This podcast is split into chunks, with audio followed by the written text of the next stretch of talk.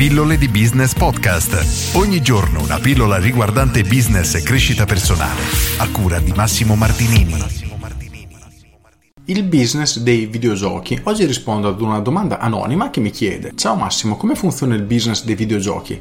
Come fanno a guadagnare i giochi via app in vendita a pochi euro?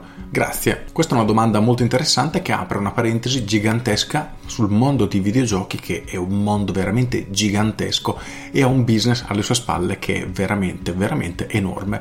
Innanzitutto dobbiamo fare la distinzione tra la tipologia di giochi, ovvero ci sono i giochi, diciamo, classici da console che vengono venduti nei negozi a 20, 30, 40 euro, qualcuno anche di più, e i giochi via app oppure quei giochi che sono scaricabili gratuitamente online. I primi guadagnano proprio dalla vendita del videogioco stesso, ad esempio Call of Duty che quando ha venduto, se non ricordo male, ha fatto nella prima settimana di lancio un miliardo e tre, però quello è uno di quei giochi che vengono definiti AAA perché hanno dei costi di sviluppo veramente, veramente esagerati e si parla di centinaia di milioni di euro di costi, quindi sono investimenti molto, molto cospicui. Gli altri invece, quelli via app, quelli gratuiti da scaricare, hanno modelli di business diversi, principalmente sono due, ovvero gratuiti in cui sono presenti delle pubblicità e semplicemente questi giochi guadagnano dalle pubblicità. Ma oramai quasi tutti, veramente il 99,9% dei giochi, hanno anche la possibilità di acquistare in app.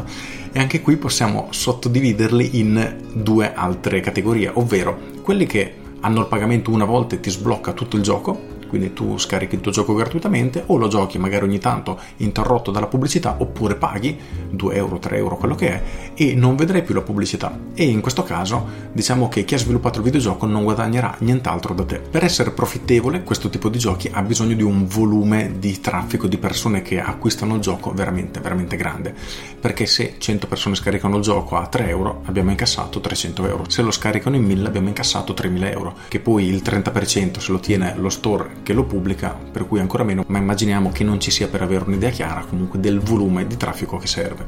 Dall'altra parte invece ci sono i giochi cosiddetti freemium, ovvero sono giochi che sono possibili da giocare gratuitamente, ma all'interno del gioco è possibile acquistare qualcosa monete virtuali, vestiti, pacchetti per diventare più forte, per potenziare il personaggio, per sbloccare nuovi livelli, eccetera. Questi sono in assoluto al momento i business più profittevoli e girano delle cifre, dei volumi d'affari che chi non è avvezzo al mondo dei videogiochi non, veramente non riesce nemmeno a comprendere. Per riportare un dato interessante, il gioco Candy Crush è uno di quei classici giochi in cui bisogna diciamo, fare i tris dei pallini, questi scoppiano e si superano i livelli. Ok, questo gioco fatturava 500.000 dollari al giorno e sì, non mi sono sbagliato, lo ripeto, 500.000 dollari al giorno, il che vuol dire 15 milioni al mese. Sono cifre veramente, veramente importanti.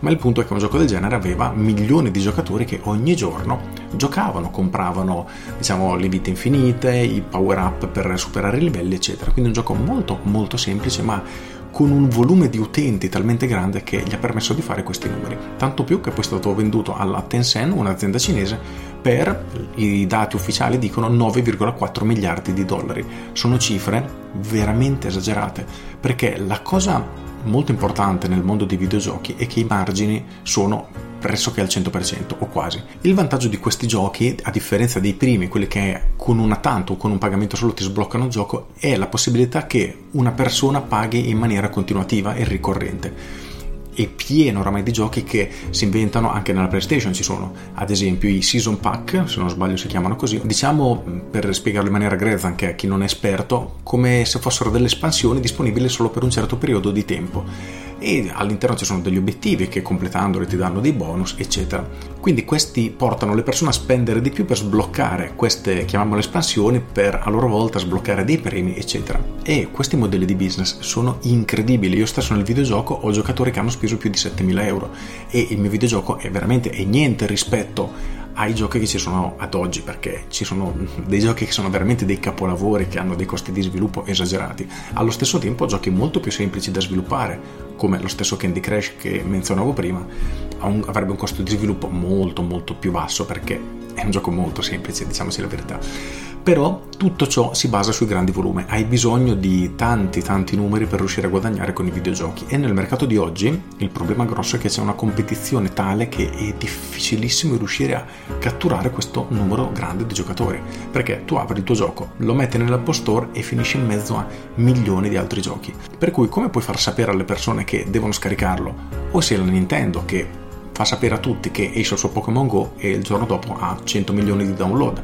Ma se tu sei una persona pressoché sconosciuta che crea il tuo videogioco, non hai questa potenza di fuoco di far sapere a tutto il mondo che è uscito il tuo nuovo gioco, e allora sì, lì è molto molto molto più difficile. Se dovessi consigliare ad oggi a qualcuno di entrare nel mondo dei videogiochi, diciamo che non è un consiglio che darei perché bisogna strutturare una, un lancio, diciamo una strategia per entrare nel mercato efficace perché altrimenti risulti una goccia nell'oceano e nessuno si filerà di te e quindi sarà molto difficile riuscire a ottenere successo nel mondo dei videogiochi.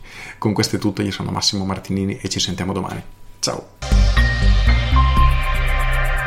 aggiungo, visto che me lo chiedono spesso, nel mio sito c'è il link e anche specificato il nome, ma la gente evidentemente non va a vedere. Il mio gioco si chiama The Wrestling Game, è un videogioco testuale, è un gioco particolare di nicchia, definito browser game, in cui non ci sono animazioni, ci sono solo immagini, praticamente testi, in cui tu potenzi il tuo personaggio, giochi, sfidi gli altri giocatori, crei le coppie, diventi campione, insomma anche lì c'è un sistema di premi, di gratificazioni, però la logica è quella, le persone possono giocare gratuitamente oppure comprare l'abbonamento per avere dei vantaggi o addirittura comprare delle monete virtuali da spendere all'interno del gioco per potenziare il proprio personaggio.